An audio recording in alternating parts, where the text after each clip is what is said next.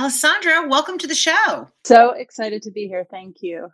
Well, I want to talk with you about the amazing creative all of the amazing creative things that you do but i want to start with your best-selling book i used to have a plan can you talk about the writing and the illustrating of this book and why you say it was like a master class in self-guided therapy yes oh gosh well that was my first endeavor into the book world um, i have always been creative and um, I think I pivoted into drawing my feelings. It's kind of how I refer to it. Um, shortly after uh, my my marriage ended, and it was just for me. I at the time used Instagram as an outlet to just express myself, to unburden myself, and um, it was very cathartic for me. Uh, I started posting very regularly and got got a pretty good following of people that reached out and just commiserated or said, gosh, I feel like that too. And as much as, um, I hope I was helping people, it really helped me too to recognize that I wasn't alone and I wasn't the only person going through what I was going through.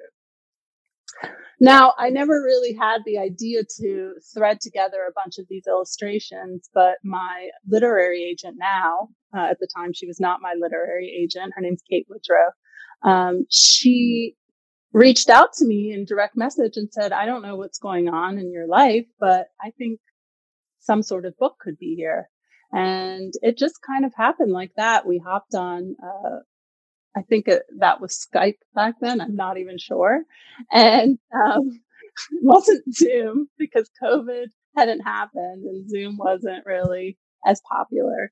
And um, we came up with a plan and pitched around to a bunch of publishing uh, companies and landed with Harper. And um, so began my process of making a book. And it really, as you said, was a a real learning experience for me because I kind of had to not just look at my uh, immediate emotions, but really see the bigger picture.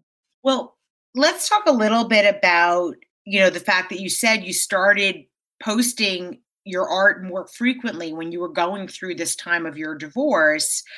You know, how do you think had this idea of sadness? Because, you know, certainly over the last couple of years, we've had such strong emotions, right? The pandemic has really brought emotions to the forefront. Uh, it's also brought in an enormous amount of additional stress. I mean, even if you weren't somebody who had to, let's say, suddenly start to deal with kids being at home that you had to, you know, help, um, you know, teach them. Suddenly you had to become a teacher in addition to everything else. You were, even if that wasn't your situation, but you were just somebody who was concerned, right? Where we're all concerned about getting sick and and that and what that does how that affects us mentally uh, can you talk a little bit about how you think we can channel that type of that sadness or uncertainty to really start to ignite our own creativity? Absolutely. Well to begin i think number one uh, you're spot on about the pandemic, and it was this overwhelming sense of anxiety or um, stress for everybody. And I think we're all sort of still dealing with this residual effects of that time. But what was interesting about the pandemic, it was it was almost like a big pause where we all had a moment to really reflect. And for me, I can say individually, I took that time and thought, wow, where am I? Where do I want to be? And how do I want to get there? And art for me became a, a, tool for me to work through what was going on. And one thing I did during the pandemic, which I don't know if you ever noticed, was I I uh, did a call on my Instagram and said, if anybody, friend, neighbor, stranger, wants to chat with me, I'll do your portrait. And it was called The Space Between You and Me. And I spoke to 50 different people in all different parts of the world during the pandemic. And the one commonality was that people felt this is a point for me to really reflect. I mean, that resonates, I think, so much. It's something that we talk a lot about on the show, too, that that there is something about going through a once in a lifetime, once in a generation experience like the one that we've had to kind of wake us up to the fact that maybe there are things that we want to shift or change. Can you talk a little bit about how did you evolve the okay, I'm going through this difficult experience, there's this sadness to turning it into to changing your perspective so that it became more of a positive force for creativity for you? I think prior to big events, for example, going through um, an end of marriage, and then later, while I was making the book, I, I my mom became sick, and that was even greater for me, heavier for me. I think these moments of lows and these moments that kind of shake you out of your norm really help you learn to appreciate the moments that those small moments of joy, those everyday moments that you might gloss over. And I think although at the time, um, I never thought I would get out of loss or grief, I recognized that I didn't have to escape it, that I could leave it and also experience other aspects of life, surprise, happiness, joy, friendship.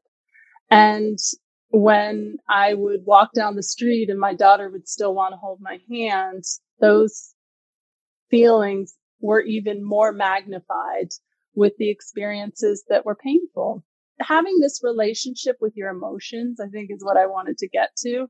Understanding your emotions and understanding that things undulate in life and there are peaks and there are valleys, I think allow room for you to understand your own creativity and understand your boundless limits. Before I used to be afraid to say, launch a new line or, or write a book because what if I didn't do a good job? And I think these experiences of failure or loss make you realize that nothing has to be perfect. And it's all about the journey and it's all about the getting there. Yeah. Well, and uh, you're okay. So you're bringing up so many things that I want to just see if we can delve a little bit deeper into. The first thing that I I want to highlight that you said is this idea that failure isn't fa- isn't fatal, and I think that there Absolutely. is something about that recognition that is freeing. It's if you if you recognize that okay this i failed at this thing right? I had a uh, experience where i thought this was going to work and it didn't work right? A divorce can be seen people can see that as a failure but it's also the recognition that it doesn't have to it doesn't have to be the thing that you can't pick yourself up from and move forward right? It's a thing that happens but it's something that you can move forward from.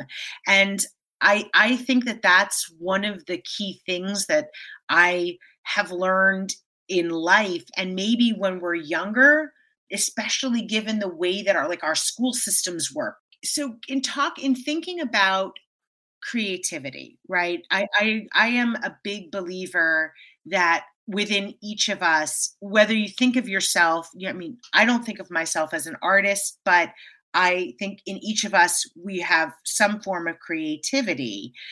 How can somebody tap into that? So let's say you're somebody like me. I'm not talented as as as an artist. I can't pick up uh, a pen and illustrate or i can't i can't pick up a paintbrush and and and do something that I, I objectively looks to maybe looks beautiful but it's so important i think for each of us to explore our creativity.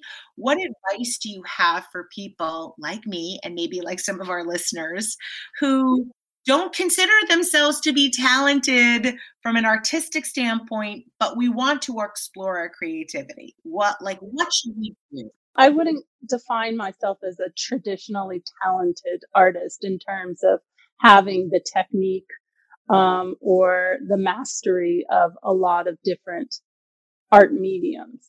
But what I do think helps me, and I certainly think it can help everybody, is to create a creative habit. And that means to keep repeating and trying. So, for example, maybe you say every day for 30 minutes, I'm going to sit down and I'm going to allow myself this time to explore my creativity. And that could be a little smiley face. And that could be like a little doodle, or that could be a couple of words. You work that muscle you work that creative muscle and you keep going and every day you come back and some days you're not going to have any ideas and some days they're going to flow. And i think that that you know i see it you know in my daughter for example when when she goes to dance. I mean i don't have rhythm. I don't think she inherited a ton of rhythm but she's getting better and better because she goes every day and she's just repeating. Uh, and i think that that can be similar in so many things including creativity but then the other the other tip is not to judge yourself and just say, you know what, I'm not this artist, uh, but this is how I'm going to express myself, and I'm just going to keep it up. And then the final little piece is try to find your own style and stick with it. So try to create your own perspective. So maybe that means, you know, for me, I like to use words and um, I use like to use myself as self-deprecating humor and a lot of things, and um, you can find your own little niche, and and it shows up again if you keep that creative habit going.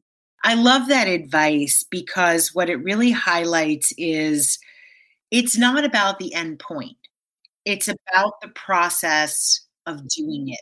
It's about the practice of doing it. So there's a practice of like, okay, I'm going to do this. Like you said, you talked about your daughter going to dance over, you know, and she keeps doing it. So there is something about sticking with it and doing yes, it and absolutely. building it as like a muscle. Creativity is a muscle we're exercising. But you just have to allow, give yourself permission to be creative. You can't, and I know that I did this for a long time. I come from a background of more um, fashion and um, uh, advertising, illustration, and design. And I never thought my perspective or my point of view would be important to anyone. So why should I put it out there? And it, it needs to be important to you, and you need to want to share that. Yeah. Well, and even if it's with just yourself. And I think we are so we we've become so externally focused and the what we do for ourselves. And maybe this is also for women in particular because we do care for others so much it's so much a part of like you know we're we're maybe having children and we you know we have these nurturing uh you know parts of who we are but we also have to turn that inwardly at ourselves and and develop that i love your that advice about how to nurture our own creativity in thinking about how we can also take time for self reflection. I know you have also during COVID, you developed a product. Can you talk a little bit about what that is, like what inspired it, and how you can also connect that with taking time and being self reflective?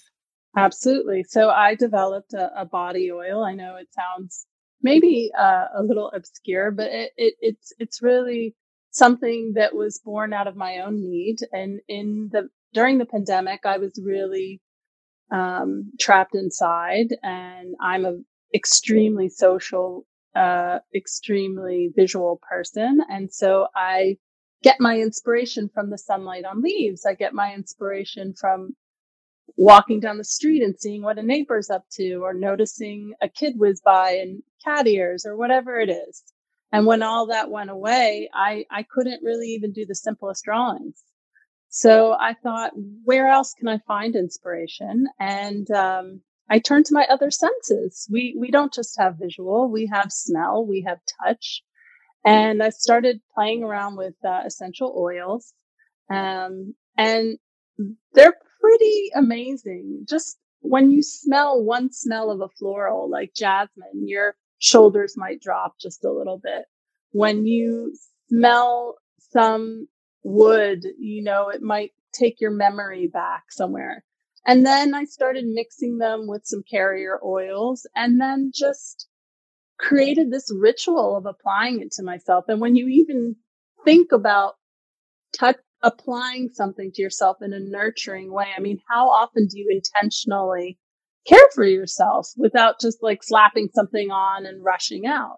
You know, just creating, again, I created this ritual of the oil is called AOK. The brand is called AOK. So it was almost my mantra, you're AOK.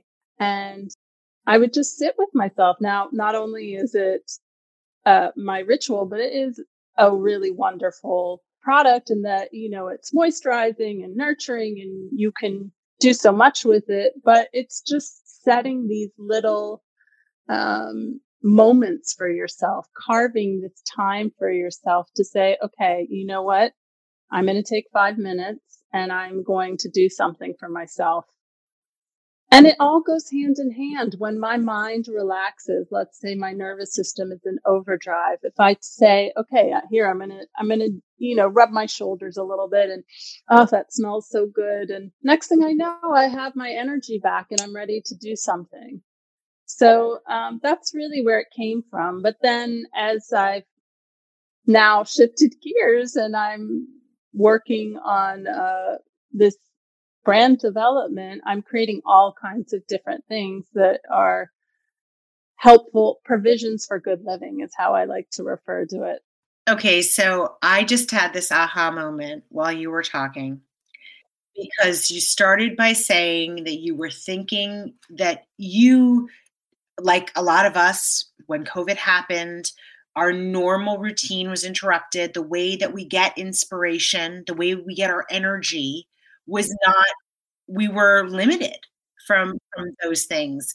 And the way you thought about it is so, I mean, honestly, I have to say, I think it's so genius. I've never thought about it this way, which is think if you're thinking about how do I find inspiration? How do I find energy? Think about your five senses. Think about the fact that okay, there's there is so let's say you can't get inspiration from the sense that you used to be able to get it. Well, there are four other senses. There's taste, there's sound, there's touch, there's smell. Like think about those different senses as places that you can start to look for inspiration. And wow, like I just have never thought about it that way. But based on what you were saying, uh, it just became so clear to me that it is it's it's such a brilliant way to start trying to tap into something because so many of us felt, have felt stuck, continue to feel stuck with, you know, what's happened over the last couple of years. So how do we get ourselves unstuck? How do we find inspiration? Let's start by thinking about those five senses and look at them one by one and see what resonates because you know maybe you're the person where taste resonates with you uh, maybe you're and and so and it's interesting too because i started thinking about what are the things that did really well? What products, what things did really well? What hobbies increased significantly during COVID? A lot of them related to the census Well, I want to shift um, to talk a little bit, go back to something that you said earlier.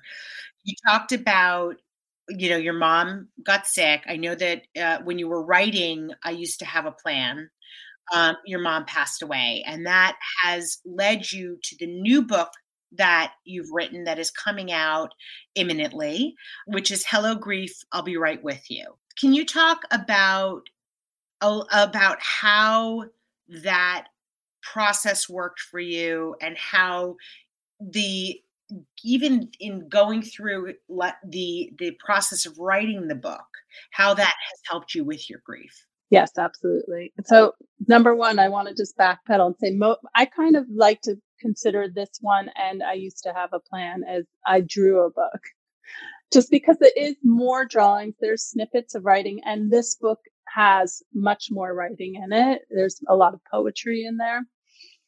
Um, with this book specifically, I um, really had a hard time. Um, I had a, my mom was my best friend. Um, we certainly had a complicated relationship. She uh, was also from Dominican Republic, and mothers and daughters, as everybody knows, has a always a funny dynamic. But particularly with her generation and who she was, she had a lot of expectations for me. Um, not to uh, at all criticize my mom because she was an awesome mother and my number one fan. But at the time, I wasn't mature enough to understand that some of the things that she would suggest for me, like, I need to find a guy to take care of me. I need to this, you know, like, you need to be neat. You need to look this way. I, I took it very personally and didn't understand that that was her way of showing me love. Like that's how she could show love. Um, and it wasn't until after she passed that I, I had all of these learnings of how amazing she was. And I wished I could change some things. And, and that's part of the process of grief is you want to go back and you want to um, fix things and, and they can't be fixed. And it's extremely frustrating. Um, so, you know, it's, it's a long conversation, uh, complicated because grief is very individual for everybody. I work as now as the end of life doula.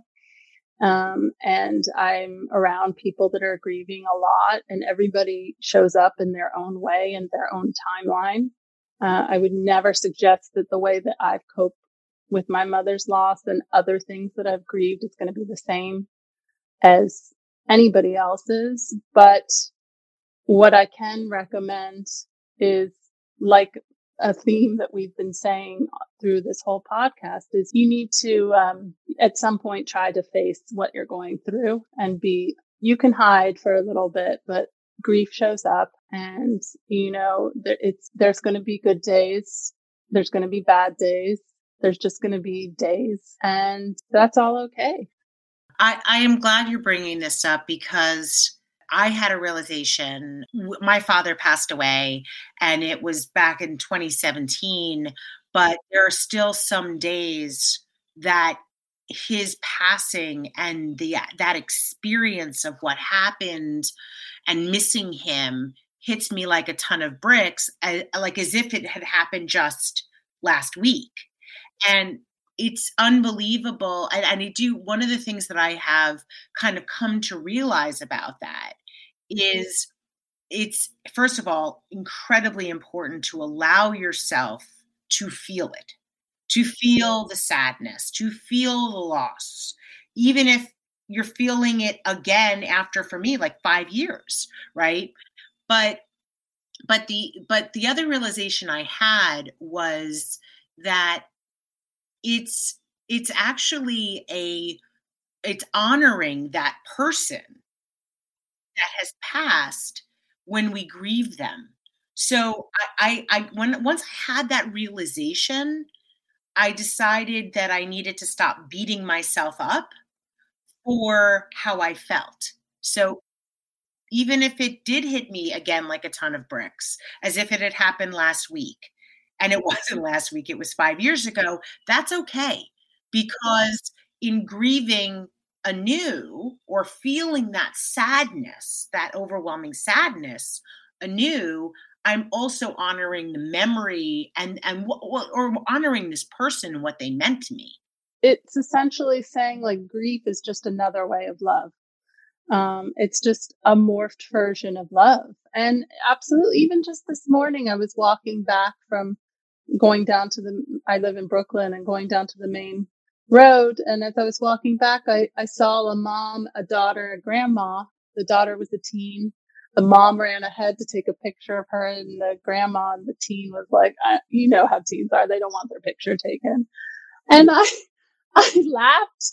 I laughed because of the face she made and I laughed at the grandma and I thought, uh, I felt like a little dagger inside my heart because I was like, you know, my, my mom, all she wanted to do was watch my daughter grow up and not being able to have that for her, for me, for Coco, it's to this day just it hurts. But but then you know what what to do? Like how do you move forward? And the way that i've tried to move forward is appreciate the people that are in my life um, appreciate my friends appreciate my partner who he shows up for me all the time and what i do have. And i and that is also another way of showing love to the people that you've lost by by living Yes, and honoring them. Honoring them. That is the thing too that um once I recognized that that okay, by me having this moment of sadness for them, but also it's an honor to them because I'm remembering them in a moment that they would have wanted to be a part of, right? That like in, in the example you just gave. Absolutely. Giving them that you know that recognition um it just it I, if, if for whatever reason it was a realization for me that actually made me feel so much uh more okay with the fact that the, that grief comes in waves and it could be 10 years later it could be longer. So in thinking about what's next for you because you've taken things in your life and you turned them into inspiration. Things that were difficult, turn them into inspiration. What is next? Okay, well, I definitely am going, you know, AOK is a is a big part of my next steps. I'm very excited to create tools, if you will, that people can use for having rituals and um, caring for themselves and I do hope to kind of round out the series of books by having, I used to have a plan, Hello Grief. And my begin initial thoughts for the next book are something along the lines of joy and really noticing the little things in life.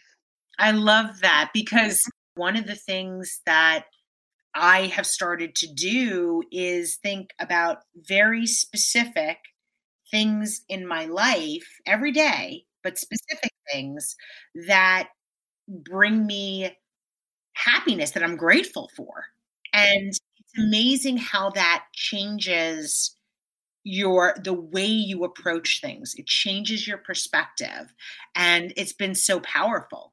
So I love that joy is this next topic well, I am so grateful for the time you've spent with us today. If people want to follow you and continue to hear all of the, the great stuff you're doing, what's next for you, what is the best way for them to do that? Well, you can follow me on Instagram. It's A O L A N O W. And then I also have my new platform, which is Feeling A OK. Mm-hmm. I love it. Well, Alessandra, thank you so much for this time you've spent with us today. I can't wait for people to hear this episode and all your great insights.